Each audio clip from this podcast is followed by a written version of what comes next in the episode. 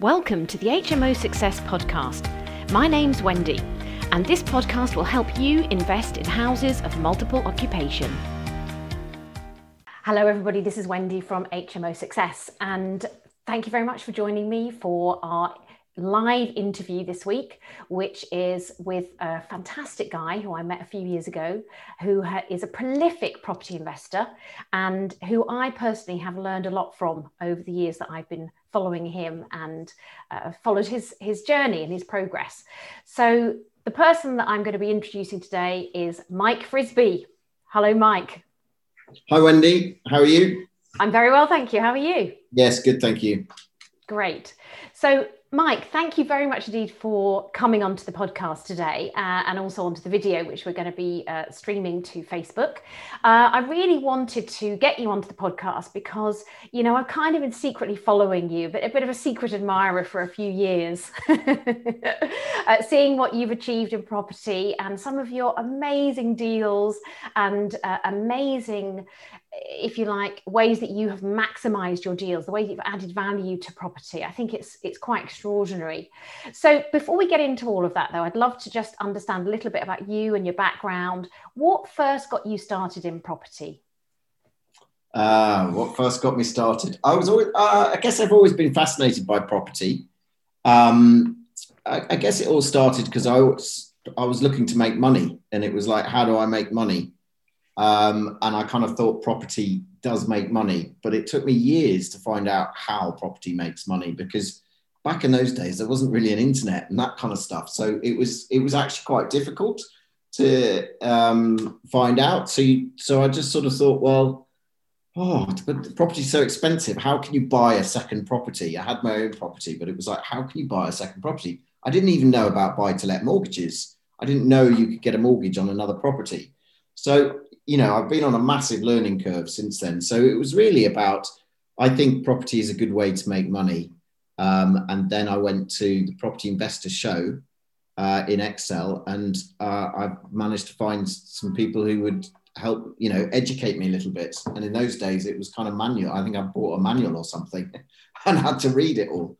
None of this online stuff, none of these videos that we can all watch today. So I had to pour through that. And then I started to fathom it out. I did do a little bit of mentoring and coaching. And literally, I just then, the, the light bulb went off, um, having procrastinated and sort of for probably five years from the initial idea of buying another property into. And eventually I did. So, um, yeah, and it was it was all about, I guess, increasing my my you know money, and um, I thought this was a good good thing to do. I was always fascinated with um, I guess business and you know initially it was also stocks and shares and just just making money really being a bit of entrepreneurial. I think I've always been entrepreneurial. So it was that streak that led me into property really. So what were you doing at the time? So I was in the corporate world. I was in marketing and strategy. Um, the first property I bought I was working for Unilever. Um, Unilever does all the brand loads of brands in the supermarkets. So um, things like Dove, Lynx, Persil, Hellmann's mayonnaise, Marmite, Knorr, Magnum ice creams. So just so many brands in supermarkets. And I was in the personal care side. And I just, I did a lot of research on, I did, you know, there was a bit of internet then. And I, I, I did spend some of my working day researching online. Um, I discovered this, these, um, uh, the, the, the, people who produce reports and stuff. So I, I was devouring reading those and, and trying to understand. And, and, uh, and also I was interested in Eastern European property as well, because that was like the phase of. Yeah, that was, was, a, that was a big thing at some point, wasn't it? Yeah, off plan Eastern European, because the kind of off plan had been happening in the UK. And they said the next big off plan, big discounts, lots of growth was going to be in uh, Eastern Europe. So I was, you know, I was also considering that. Um, but um, and did you uh, yeah. did you invest in Eastern Europe? I did do one investment in Eastern Europe in the Czech Republic, um, okay. which went okay, and then I exited it pretty quickly. Um, I, I, did an off plan, so yeah. Um, so, so were your first investments kind of vanilla buy to lets? Is that how you you sort of got started? The very first UK property was actually it was a source deal um, because it was like I just knew I needed to get going. Um, and I knew I needed to do something that was the best thing I'd kind of seen. So I had a good return and there was a bit of a discount in it. And the way that the financing was structured meant I didn't need to put a lot of money in. And I just thought, well, that seems okay. Um, uh, so it was a source deal and it was an HMO. It was actually a student HMO, for five people um, and I and I, I, went ahead and bought it. Um, wow, that's great! You see, that's really interesting because my very first property was an HMO. This is before the word HMO had even come into parlance. It yeah. was, I think, in those days we just called it a student multi-let. Um, and and and like you, oh, I was brand new, let.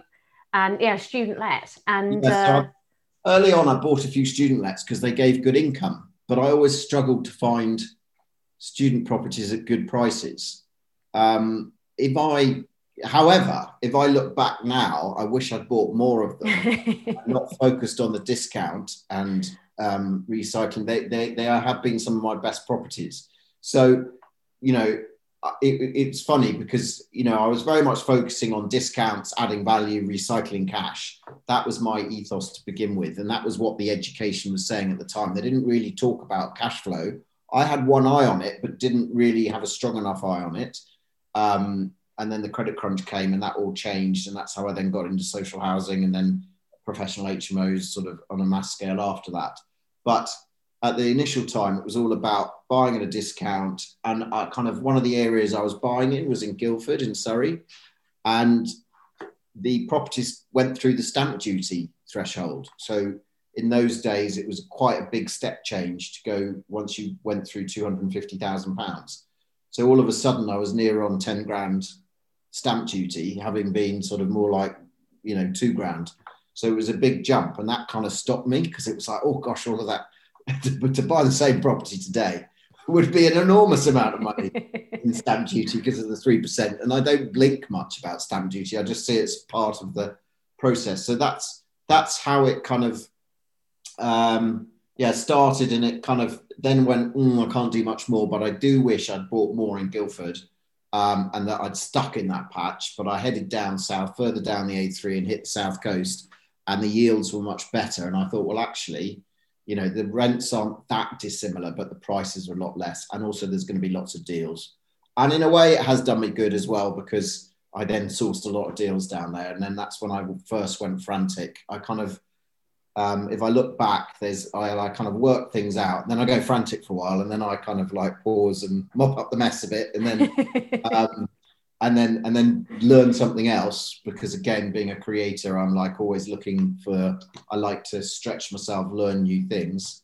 Um, so I've done a lot in property, but actually I have focused in on things, um, you know, not done other things at, at that same time. So um, yeah so that that's really interesting because i think that a lot of people are always weighing up this uh, the two if you like golden geese of property one is capital growth capital growth you know how how wonderful that can be and also cash flow and it sounds like in your early days you were weighing these two up and of course capital growth is one of those things that we only see in hindsight. You can't predict where is going to have capital growth. As you say, if you'd invested more in Guildford, now those properties would be worth probably six times, maybe eight times what you paid for them back then. But you weren't to know that. So, for people who are maybe they've got a few properties or they're starting out or they're starting to think about HMOs as an investing strategy, um, how, how have you managed to kind of navigate those two those two seesaw ends of capital growth and, and return? Um, I guess I guess it's it's looking at need as well, isn't it? I think when you decide where is the emphasis on that seesaw, I look at it as I always look at it as a seesaw. And you know some people some people are like well i've got a really good job. I don't want to leave it. So i've got a lot of income. If i earn more income out of my properties i'm going to get taxed heavily on it. So i don't need much more money. So i want that as a pension pot. So that's all focused around capital. So i just look at where where i am where i was in the journey where i was in terms of income cash and outgoings and predicted outgoings and um, versus you know and money in the future um, you know, I, I, initially I was quite focused on capital because that was the way of property in those days. I even heard of people buying you know, lots of property up north and not even bothering to um, fill them because it was like, well, they'll double in in in a few years. Why am I bothering with a few with all these pesky tenants? Um, uh, so um, I think they came, yeah. So so um, it was like don't need to because it will just increase and who who needs to. So there was some really you know swing around capital capital capital. Um, so initially I was quite focused on capital, a little bit focused on income. Then I realized with the credit crunch, I really needed to switch. And I, since then, I've been very focused on the income side, less focused on capital, um, purely because capital, as you say, you just don't know what's going to happen. And it can go up and down and it can, you know, so it's almost that's the bonus at the end, that's the pension pot, that's the, um, uh, that, that's the for the longer term and just make sure that you can cover everything through all of your income um, in the meantime so yeah um, you know but i have always sort of thought you know where is a good area to invest is there likely to be some capital growth here and tick some of those boxes but it was always really about what is the cash flow out of this property certainly over the last decade it's all been what is the cash flow what is my return on investment of money that I'm leaving in the property? And is that good? And if that's good, that's fine because eventually I'll get that investment back after the property goes up in value. So, Mike, what about some of the deals that you've done? I would really like to, to know from you um, because you asked me this last week when you interviewed me for your podcast. Uh, you asked me what one of my my best deals was and what one of my worst deals was. So i'm going to turn the tables and ask you exactly the same. And uh, this time you've had no preparation. You were very kind in giving me the questions but i'm just going to shoot these at you and see how you respond. So i'm sure you've thought about this though. What what can you give us an example of you know what what's maybe your your best deal? Let's start with the goodie and then we'll get into the the baddie. What was the, what was the best deal you you would consider you've done Oh, I can't remember all the figures. There's a, there's a couple in mind actually. I think I've done some good deals over time. Um, uh, but there's a couple in mind. One was a block of flats of eight eight flats, um, uh, west in West London, which I bought below value, refinanced, uh, which basically meant I hardly put any money into the deal, and obviously today they've gone up a lot in value. Um, and um, uh, and cash flow very well. So um, what was the? I'm trying to think what the price was. So it was the way that I structured it. I learned that was a freehold to leasehold. I created, bought the freehold, created leasehold titles. Um, I refinanced. Um, I had had a lot going for it. The, the seller was desperate to sell, and we kind of had a deadline. And I was literally, I, I just remember the when we completed, it was like, whoa, there was a lot of big relief. Um, but it was so. so when, when when you converted that into, so presumably you, you took the freehold, you then uh, put leaseholds on all the flats. Did you then refinance per flat? Yes. Okay. So in those days, it was very much you refinance per flat, and I refinanced it. So I got each flat valued individually, um, refinanced, pulled the money out. Um, it was a good discount in the end. Um, and also it's had good growth in the in, since then as well. So I'm just trying to think what what I bought it for. I think it was valued at something like 1.25 million, um, and I bought it. I bought it for about 950, something like that.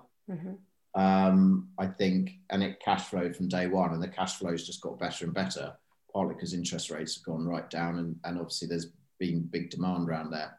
Um, so I just I remember looking at it and being quite nervous, and I just thought I can't. Let's look at this. Let's look at Plan A. Let's look at Plan B. Let's look at Plan C.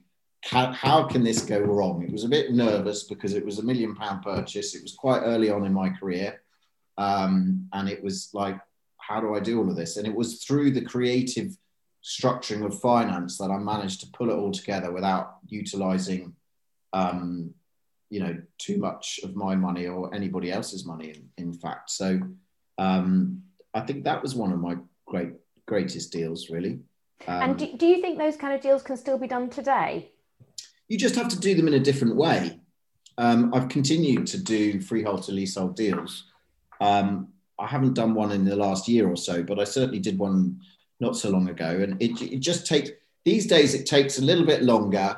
Um, you just do it in a slightly different way. Um, uh, you know, financing has changed.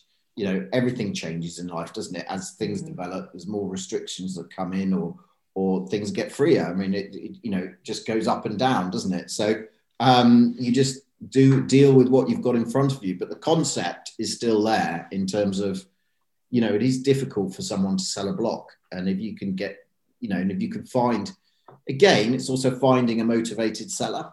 Um, and, you know, looking at the circumstances of the seller. Um, and that's, you know, that's, that's, that's what you need to do. So I had to work with, you know, and it was kind of the first time that I was finding myself going through all of these title splitting stuff. I had no one was educating me on it. I kind of just fathomed it all out, talking to lawyers, talking to brokers, talking to all the different people I needed to talk to so that I could pull together a plan and make it all happen, knowing how much money I had and, and everything. And, and I timed things in a certain way. And, um, you know, uh, I was great at structuring deals. So my early days, I got very, very good at structuring deals because um, that allowed me to expand and also I quite enjoy that. Um, so I'm quite pleased with that deal because of the structuring, because the, the and I guess in a way the boldness Yes, absolutely. The, the courage that it took to, to put that together. And I think it's interesting because, you know, you've, you've been investing in property for, you know, reasonable amount of time, was about 15 years or so? Yeah.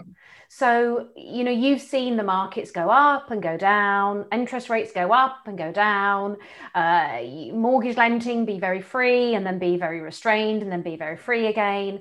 And I think when you've been in property for a long time, you you become much more inured to those market changes. You realize that actually property if you stick with it for the long term really pays its way but we have to be prepared to navigate those seas of high waves, low waves, high waves, low waves.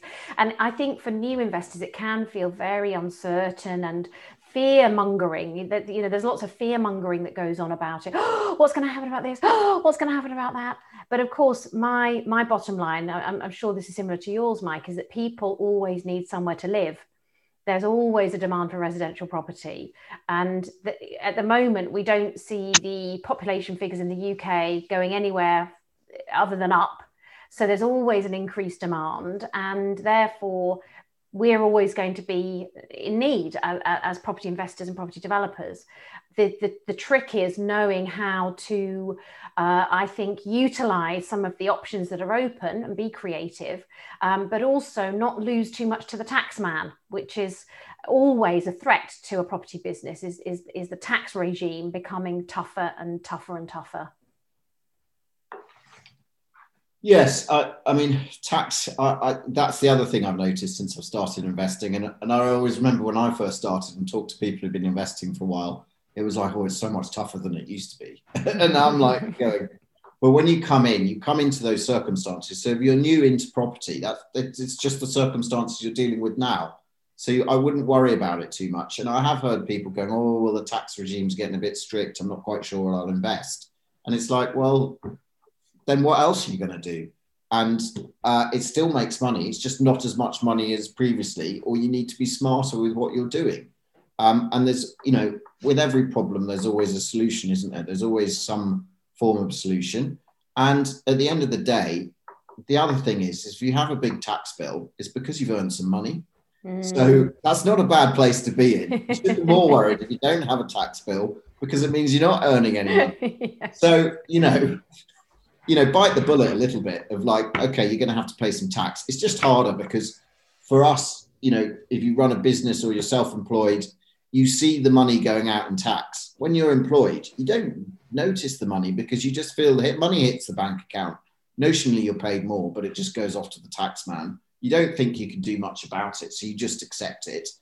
Might get a bit annoyed about it, but that's all you you kind of do, isn't it? You kind of do that. Whereas for us, we're it's very painful because quite often we're having to send money off to the HMRC and pay our tax bills. So we think about it a lot more and we have more flexibility.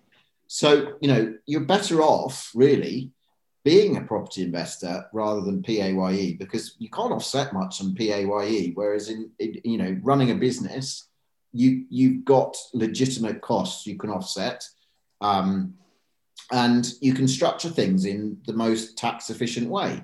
You know, through my life, obviously, when I first started buying in my own name, now it's more tax efficient for me to buy in a company. So when I add now, I buy in a company. So you just adapt and change things. So I wouldn't let that stop anyone who's um, thinking of getting into property. You just learn what the, the current method is. And that's why it's really important to get expert advice on, yes. on the, the, different areas of property. Um, well, I think the other thing is that, you know, if we look back at interest rates, 10 years ago, the average buy to let interest rate was 6.5%. Now, the average buy to let interest rate is about 2.5%. So, while you now really the best way to do this is through a limited company, unless you're doing something possibly like serviced accommodation where you have a different tax regime, but for residential property, you want to be doing it through a limited company. Um, but actually even with the limited companies uh, you know people say oh i'm having to pay 3.9% for my my mortgage. You think yeah that's actually nothing compared to what it was 10 years ago. And and even before that i remember mortgage rates being much higher. And i remember a time when you couldn't even get an interest only mortgage. It was all uh, capital repayment. So that you know the, these things ebb and flow. And you know, for, I think long term property just makes a very, very sound investment. What I'd like to ask you though, Mike, is we talked about a really good deal. That's a very impressive deal in London. What about a bad deal? Come on, you can share. We're all friends together here. Um, ooh, bad deal.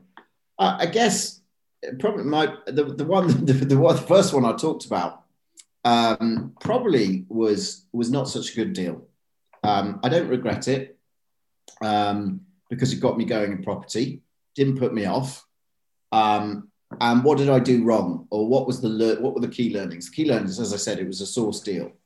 So I kind of did I trust the sourcer? I was a bit skeptical, but I wasn't. I didn't know enough. I don't think to really understand everything about it. So I bought it. So I did some things right because I, you know, went to view the property. It all looked nice and done up nicely. I was also, you know, it was a student property. It was close to the university. Tick box, you know, all these kind of things. Students are lazy. However, the area was not a very nice area, and they and they said, "Oh, we're buying up a lot of these properties, and it's all going to come up in value." And I was thinking, "Okay, that will probably be okay." But the students didn't really want to live there, so it was always hard. So rentability was low. I'm very keen. I think we talked about this last time. I'm very keen on rentability at the moment. That's, that seems to be my phrase, but rentability. And the rentability was pretty low. I also had a rubbish agent. It was attached to the sourcer and they were rubbish. They were they were basically overwhelmed. They didn't have processes and they didn't and I didn't know. I didn't kind of really twig all of that. Um, so initially it was fine because when I bought it to safeguard myself, they guaranteed some rent and then you, I was hoping for the next cycle, but they kind of missed the cycle. So that meant I was what was a five bed HMO. Eventually, I had about three tenants in, and that's when the problem started. So I never really did I lose. I didn't make much money out of it in terms of cash flow.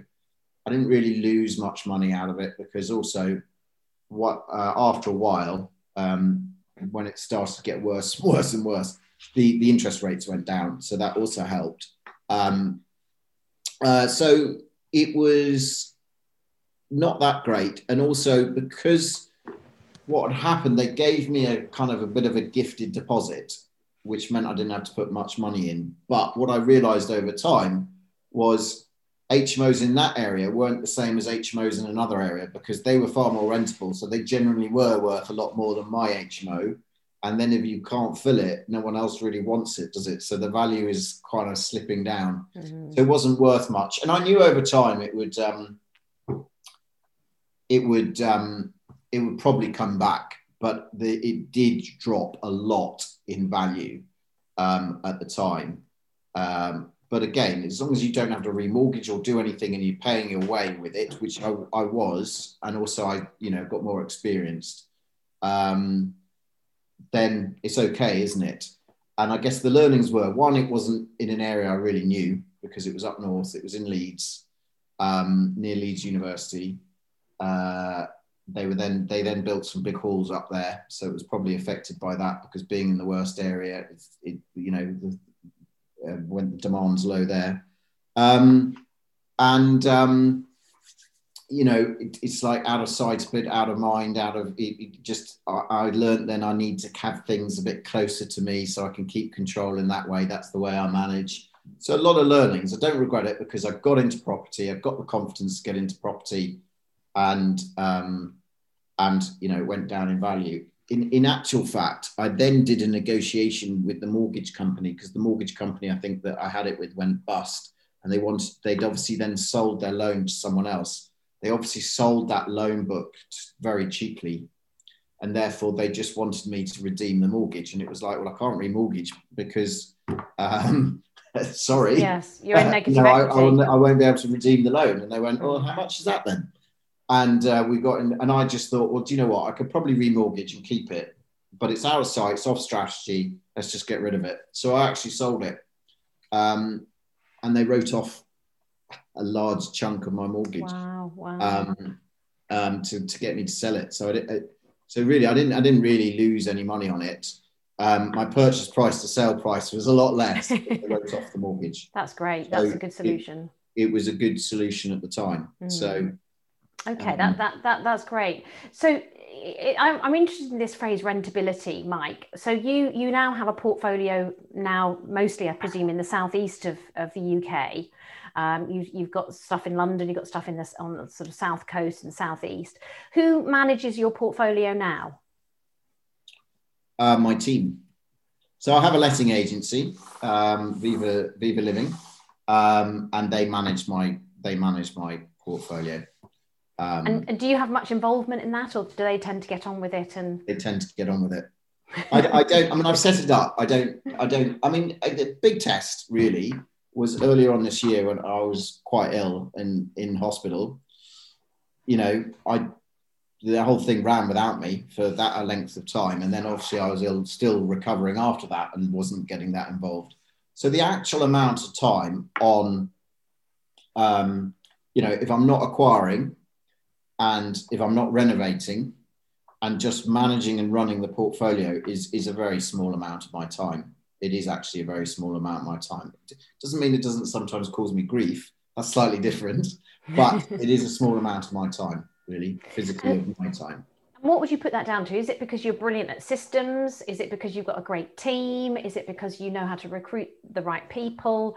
Because a lot of people would say, "Oh, I wish I could run my portfolio myself, but I have to use an agent."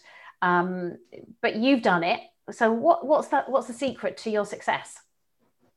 Um, yeah, it's a combination of people and systems. Really, you, I think you need both. You need very good people and you need systems. Um, because if you have very good people who don't know what they're doing, then it doesn't really matter, does it? If there's no clarity into what their role is and what they should be doing, and no tracking of what they're doing. So, you know, as I said, it doesn't take me long. That's because I track what's going on. And then I need to delve into something, I'll say, what's going on? So if I, you know, I can easily look at what my arrears are, I can easily look at what's empty or coming empty and talk about, well, what's the issue here? Or why is this not letting? Or what do we need to do here? And those are my conversations to do with lettings, really. Occasionally around some problem tenant that I might get drawn in on. Um, but the team have quite a lot of experience now, which is good um, because they've been with me for quite a long time. So, um, yeah, for me, it's a balance of systems and people, really. And it sounds like one of the key things for you is measuring those key performance indicators. You, have obviously got some ways of looking at those key figures, the key metrics in your business that give you either confidence or a reason to take action um, so that you're not doing the day to day, but you're measuring and tracking what's going on. yes. Yeah. I guess that's my key role in the management side is, is just to keep an eye on what the metrics are doing and chatting and then you know you're constantly looking at the metrics and your team then understands that that's what they're being measured by so they try and perform towards that i guess um, and if there's a problem then they need to you know that they, they it can be identified and mm. and resolved quickly and i think as you say your experience this year of being poorly for quite a number of months um, was testament to the fact that it can work without you actually being in situ, which is quite a powerful uh, test, really, isn't it? Yeah, yeah. That's that's what I was telling myself when I was on. Uh, when you're on your deathbed. Yeah. this is just a test to see whether Viva can cope without me. Just testing them. Just testing them. yeah, yeah. So you know, there's all sorts of things you can do, but it's so not only is it the right people, it's the right the you know it's the right you know people are different, so put them in the right box. So you know if you're if you're doing the lettings and the viewings, you, you're going to be more outgoing, chatty, you know, enjoy the more salesy type things. If you're doing all of the paperwork or the checking up on, you know, making sure we've got the gas certs, the EPCs, all the compliance to do with HMOs and payments and re, you know that's going to be far more processy um, you know paperwork detail it's going to be far more detailed um, so make sure that you've got that balance or you know and the right people doing the right things because i often find people go oh yeah i'm wanting to bring someone in and they're going to do this this this and this and i'm saying those tasks are completely different skill sets. So you you'd be very very lucky to get one person that can do all of that. Um, and if they if, if you do, they probably won't stay with you that long because they'll be that good. They'll be going on to do something else um, because your fledgling business probably can't afford to pay much and etc. etc. So um, I'm very into you know I have a role. I know the type of character of person that you need. Um, and I will recruit that person into that role. So one of the things you mentioned earlier is that you're a creator, and I and I, I, I understand what you mean by that is really in terms of the wealth dynamics profile, yeah. um, and I know that you've been really interested, as I have, in that the whole uh, arena about personality and utilizing your, your innate entrepreneurial skill to maximize what you do and not to try and do things that you are not naturally good at. Um, so, can you say something a bit more about that and how you've used that in your business, Mike? Yeah. So, I mean, as a creator, you like to, well, you like to master, well, you like to do, you like to develop and grow and do new things. And it's about future forward looking and you're great at solving problems, getting things going but you're less good once you've got everything going to actually run it. So my skill is not in running a property portfolio. Um, I did try for a while, and actually I did do it for far longer than I should have done, and that that held back my growth, to be honest, because I was doing the things that I wasn't so good at, not enjoying it so much, not doing it so well, um, before I got people in to help me. But um, where were we going with this? What so so by understanding that, then when I get support, I know I, what I need in someone who's going to support me. So as a as a person with my characteristics, I need someone who's going to support me and support me well. Um, I can be good at communicating at times. I can be absolutely really terrible at communicating sometimes. So my ideas, my drive, my innovative thinking needs to be funneled through someone who's going to help me then implement it. Otherwise, I could have all the ideas in the world and they never get implemented and an idea that's not implemented isn't very powerful at all. So I need someone sort of helping me implement things um, to the side. So I'm a great believer, as you said, of wealth dynamics, and they talk about having a, I guess, a stool, and a creator needs certain people.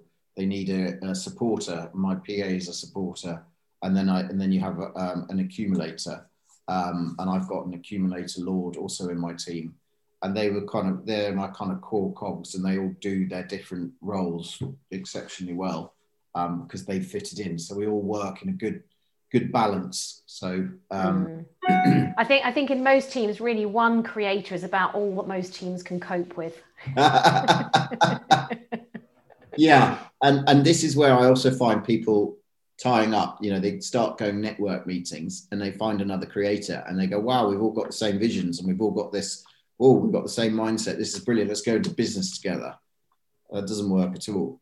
No. Um, uh, because so there's no complementary skills no, or approach, is there? Yeah, there's no balance. And um, I'm a quite a creator creator.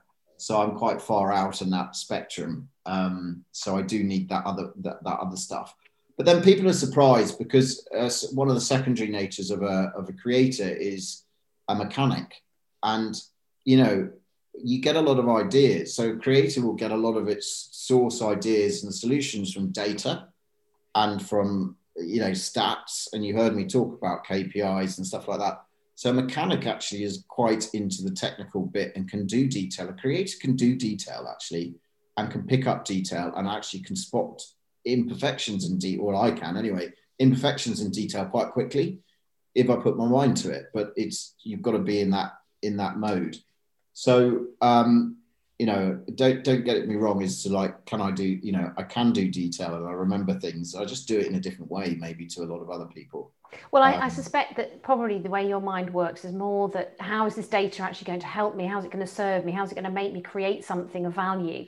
So, for me, one of the, the things that I, I like to look at, I like to keep an eye on, is some of the facts and figures around the property market, the property industry. So, I'm, I'm looking at data around employment and unemployment. I'm looking at data around government borrowing. I'm looking at data around other statistics, which I think help me to become a better investor because it helps me to understand what's going on in the economy and what's going on with the housing market. So there is a purpose behind that that data driven interest. Uh, it's not for its own sake. Uh, it's not to crunch the numbers. It's not to become a statistician, which would be somebody who's maybe more of a lord or an accumulator. But it's really to, to serve, uh, to help me to create more. So yeah. I, I, think I think there's an element in which some of that is really about helping you to be a to to to you know feed into your own desire to do deals, to to create deals, to understand what's happening in the market, and so on. Yes, and also to unpick things. Um, you know, I think I'm very, you know, I am I am creative, but I'm also very solution focused. And in order to provide solutions to problems, you need to delve into them quite a bit. So you have to unpick things, and you do have to get into the detail at some sometimes.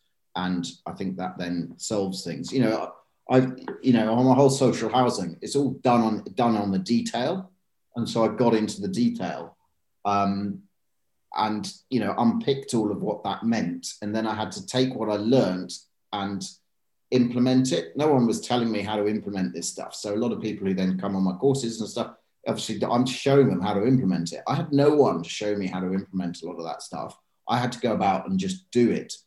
But that's the challenge. That's that's the excitement for me as a creator. You're doing something and inventing something new and learning as you go along but you need the detail you need to be living and breathing it and delving deep. That's the other thing. Delve deep and narrow into whatever you're doing to master it and master it. And if something goes wrong, you learn, you tick, and you improve it and go again and see how that runs, and then go again and mm. slowly improve and um, keep improving it. I guess that's that's the difficulty as a creator because we want to change things too much, um, whereas the rest of the team are like, just leave it be, please. Yes. Please, please, please leave it be. So you, you you know we're working on a different pace to other people because we're already thinking of the next thing before we probably implemented the last thing in terms of it you know even on a process change. You know we'll be thinking of how to improve you know we've just decided right we need to change this in the process. So once we've decided that we think that will automatically get implemented and we're thinking of how to improve it again the next time and of course the other the team members are still trying to catch up with the fact that you've changed it and, and wondering what you're doing so um, yeah, I have you have to I have to slow down in some areas. I have to speed up in other areas. Um, but um, yeah, I don't know. I'm not quite sure where we're going with this, but uh, well, it's interesting because it's all about people, isn't it? And, one of the other things that you've done since you've sort of systemized and got a team is to develop training and mentoring programs for other people who want to mm. invest in property. Um, you, know, you, you I, I, think I first met you at a PIN meeting when you were talking about your social housing strategy. Um, two by two, is that what you? Yeah, yeah, two, two, by two, strategy. Two by two, yeah. Um, do you still do that, by the way? I still do that. Yeah, I still train it and I still do it. I still have tenants that um, I've had for years. I mean, some of those tenants just remain with you for a very, very long time. Um, yes. You know, and I look at some of the deals. It's funny. So probably some of the properties that I talked about, and I look at them now, and I'm going, well, I've probably got the same tenants as when I when I presented to you. Um, uh, so yeah, that they, they, that that then makes it, and that's what I mean again in terms of rentability. If people aren't moving out, it's obviously extremely rentable, um, or or they're they're kind of like they're, they're they're there and they're happy, or Um, so, which is fantastic. So, Absolutely. I, I, still do it. You know, I've got a balanced portfolio. I always, you know, remain balanced as we see through the, the time. Um, so that's been proven good in the, you know, in the terms of the pandemic. You know, the government still continues to pay, so they continue to pay, and they're not likely to, you know, they don't have a job to lose. So um, that that's good. Yeah, um, yeah. Whereas obviously, if you've got some professional tenants, they might be losing jobs in these times and having difficulties and, and etc. Um, and again, it's quite an intricate little system, um, but can be done if you know and understand it. But property is very much a people game, isn't it? And I think that, you know, while the data and the maths and the figures and the stats are all very important, and I think you've got to know your numbers on a deal, you've got to understand how to crunch the numbers, you've got to understand uh, the cost of a refurb, for example, to be able to really calculate whether you're going to add value and whether you're going to pull money out of a deal. That mathematical ability is, is something which I think you develop much more of as you start to do property because you, you have to have that skill. But I think ultimately property is actually about people because as you say it's about finding the right vendors the people who are motivated to sell. It's about finding the right tenants. While you might not be doing it you might have a team but then you've got to find the right team. And what i've always felt is that uh, if you miss the people element in property, you're, you're, you're, you're probably not achieving what you could be achieving because people give you the leverage um, there, there, must have been times though when you've also been maybe frustrated by working alongside people and thought, oh, just you know, I wish you, oh, yes. you do better or quicker or something. Um, yeah. So people are brilliant. People are terrible. so, um, you know, and that that's probably been my big, biggest mistake and biggest learning to date is is is that people management side you know, you talk about, you know, what my worst deal in comparison probably doesn't um, compare into, you know, some of the people issues that I've hated to have to deal with. So um, property doesn't talk back. Property doesn't have feelings. So. Uh, and the will of its own. So um, I, I, know that you know I, I, leave it there, and it's going to be there when I come back in in in a year's time. I still know my property is going to be there, whereas people just do their own thing, don't they? Um, but you, but you do like you do like mentoring and training people, don't you? You've got yeah, quite a crowd of people that you that you help. So that you know they they must they must see something in you, Mike, which they think, yeah, actually, you know, uh, we we want to work with you. Uh, we want to learn from you. Yeah, I, but I enjoy I enjoy. I think there's a very different thing about having a an employee and having you know working with someone who's mentoring. You know that that is a totally different in a, in a way a different relationship isn't it? Of mm-hmm. course when you when you're employing someone you help and coach and do all of those things. But you know um, working with a with a mentee or a, you know training people it is a different different thing to having them carry out tasks and you know you're sort of going why why are you doing that? Yes, um, and um, uh, you know and and dealing with a whole load of rubbish that that can, could come with it. So um, yeah, and and and I guess um, yeah, be, being on top of it all and confronting it and managing it and doing all of that, it just taken me a while to learn some of those skills. I think mm, mm, probably interesting. So let's just look forward then, finally, to you know the next kind of 12, 14 months. Uh, what, what do you think 2021 has in store for for us in the property industry, but for you personally as well. What what plans, what ideas, what goals have you got for next year? Um, well, 20, 2021, let's let's segment it out. What's going to happen in the property market? I think I think there's going to be some good opportunities in the property market next year uh, in 2021.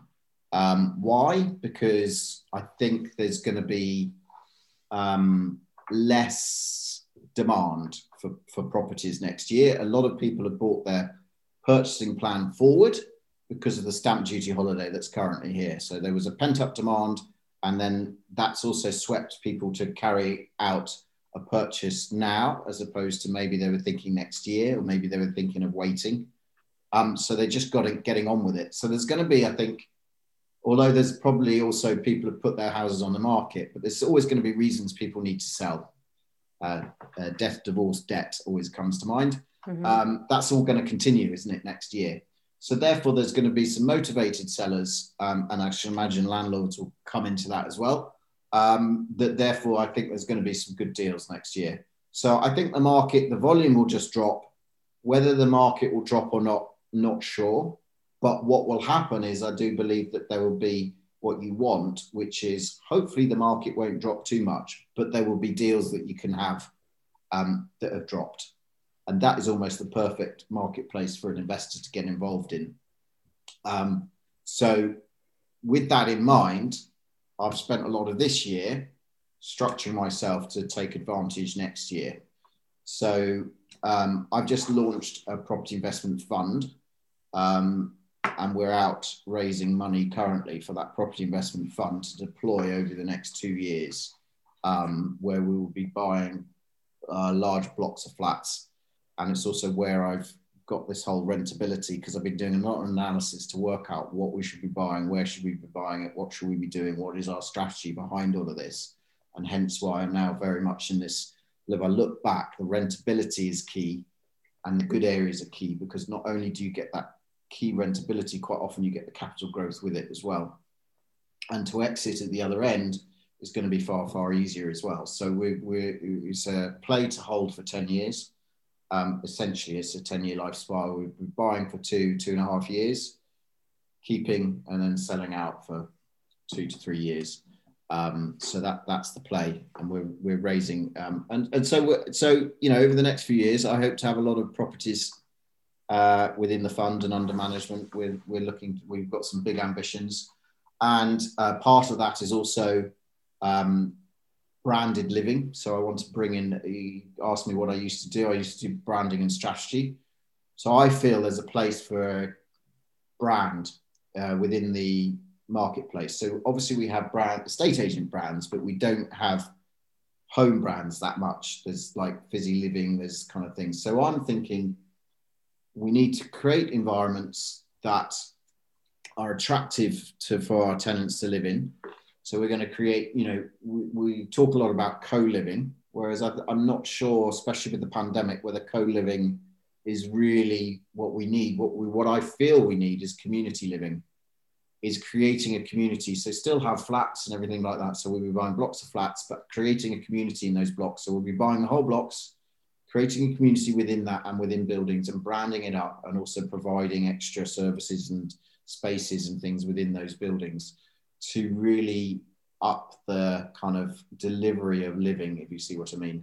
Mm. Um, and also with everyone suffering, you know, a lot through mental health, mental health is coming to the raise. So that's part of developing that community to really help all of that side. And there's going to be a, a give back side to all of that as well. Um, so that's quite exciting because it's we're talking quite a lot of money. We're talking um, with with sort of really scaling up. We're looking we're we're looking to raise 200 million and um, we'll gear that as well. So we'll probably have, you know, around five half a billion of, of property, um, and then we'll go again and again. So over the next few years, we plan to take uh, quite a lot of properties, and but you need that scale to get the branding, to get the all of that management feel right. Um, so that's quite exciting. So as I said, I think we're coming in at a good timing. We've just got to um, continue with the raising of the financing, the raising of the money. Yeah. Um, so that's that's my big property play for the next uh, few years. Great. And in terms of, and I will continue with the, the training, mentoring, and things because I'm just I just really enjoy it, and um, doing more of these types of things. Obviously, I'm I'm launching my own podcast, and I just enjoy like you chatting to people on these kind of things. So I enjoy taking part, and I enjoy hosting them, and we'll continue to do those kind of things. And, and when does your podcast launch, Mike? So my podcast is launching. What is the date? It's it's very very soon. Um, we can give actually, it a bit of a plug on the show today. Yeah, it is actually on the 26th of November. Woohoo! So Excellent. that is going to be the first. We're releasing a few episodes together, um, and that's going to be the um, yeah, the launch, the Property Business Accelerator podcast. Property Business Accelerator podcast. podcast. So we're talking about property and business. I guess a little bit about you, but it's there's going to be some business content as well as property content. Um, like yourself, I'm talking to all these different people in the industry, Um, but I'll also be talking to business people and focusing on business because I believe property is a business and you need to Absolutely. treat it as such if you want to do it at scale. So once you get over a handful of properties, it's no longer like a hobby, a side investment. It needs to be treated like a business. So those are the kind of people that I like working with. I can help people get going if they want to, but really the inter, you know now the where I am, um, I really like helping people who know quite a bit, but we I can really accelerate their journey. Yes, um, absolutely, and, and and help them to scale and, and presumably then systemize and outsource so that they can then uh, benefit from the the income, um, but not have to manage the day to day, just as you. have Yeah, done. I'm often helping. I guess I'm often, you know, a lot of the a typical person I might be helping is someone who wants to get out of their job into this full time, or has indeed just stepped out into full time and like going, what what help, you know, or. yes. um, you know, we, I need to do this or I need to continue to grow. Otherwise, there's going to be some issues somewhere. You know, motivated people, um, but know that they'll get a lot of value and they know that it's worth it. And and I also know that they're going to do quite a lot as well, so that that's quite good. Yeah. All circumstances have changed, and it gives them an opportunity to focus on property for a while. Um, it's probably my typical customer. Um, or, or someone who might be running their own business and then can tack this on quite easily. So Fantastic. Yeah. Great. Well, we look forward to that. I know that's going to be a great podcast. Well, you've got some very good guests. Excellent. Well, listen, Mike, thank you ever so much indeed for your time today. It's been very interesting to getting to know you a bit more about some of your your background, your history, and I'm glad that you are now fighting fit and back to full health. I presume you are. You look very well. You look very well and healthy. How are you uh, feeling no, now? No, I'm still, I'm still, still, still suffering. Yeah, yeah. Uh, my lungs are still not. I. It's very. Yeah. I couldn't. I mean, you're you're a keen runner. I, I'm struggling to sort of do any of that. So it it still is. It's a slow, slow burn. Mm-hmm. Um, it's not helped by the fact gyms have. You know, for a long time, I probably wasn't in a position to really do it. And just as I was getting back into it, um, you know, gyms have all now shut down again. And um, I also went over on my ankle and twisted my ankle. So that, that was a good start. Oh, I hobbled for a while. But my lungs now, I still cough quite a lot and um, certainly still get short of breath. Even, you know, I'm doing a lot of walking. And, um, you know, at the end of that, I will still be uh, mm. quite out of breath. So yeah. it's it's a, it's going to be a long slog, but but essentially I'm okay. You know, I can operate day to day. Yeah. But I want to get back to that. You know, health yeah. health goes into performance and wealth and how well you're feeling. So it does. Um, yeah, so definitely need to focus on that a little bit. Great. Well, look, if you if you can't join me running the London Marathon next year, you can sponsor me instead. Yeah. Okay. that, that, that's the deal. I, I did. I have run it once, and so once was enough. Yeah, I know. I, I must admit, I ran it once in in twenty. Uh, when was it? Twenty nineteen, and said never again and then I entered again in the ballot, and I'm hoping I'll get in, but we'll wait and see. I'll let you know. Mine was a very long time ago. It was in. It was 20 years ago. Well, it's still good to have the medal. You can still say you I've did still it. got a medal. exactly. It was year 2000, so good year. Fantastic, absolutely, and it just proves that you're a marathon player, whether you, whether you're a runner or you're a property investor. You're, you're a marathon man.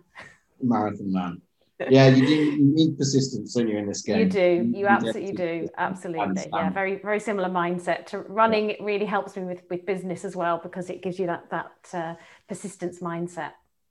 Yeah, great. It probably clears the mind a little bit. I think. Well. Absolutely, it's very very good. Very good. Brilliant. Well, listen, Mike, thank you very, very much indeed. It's been really interesting listening to you and hearing from you. And uh, I know that there'll be lots of people who'll be listening who'll be inspired by your journey, inspired by your story. And uh, I'll put your contact details underneath the post as well so that they can contact you if they want to, maybe to learn more about the fund or learn more about your mentoring and training business as well. Yeah, brilliant. Thanks very much indeed. Good to have you on. Thank you. Bye for now. Bye. Thank you for listening to the HMO Success Podcast. If you'd like to know more about how you can create a profitable HMO business, please visit our website hmosuccess.co.uk to find out more. We have plenty of free tools and information for you there, and also on our Facebook group, The Ultimate HMO Success System. We look forward to connecting with you very soon. Thanks for listening.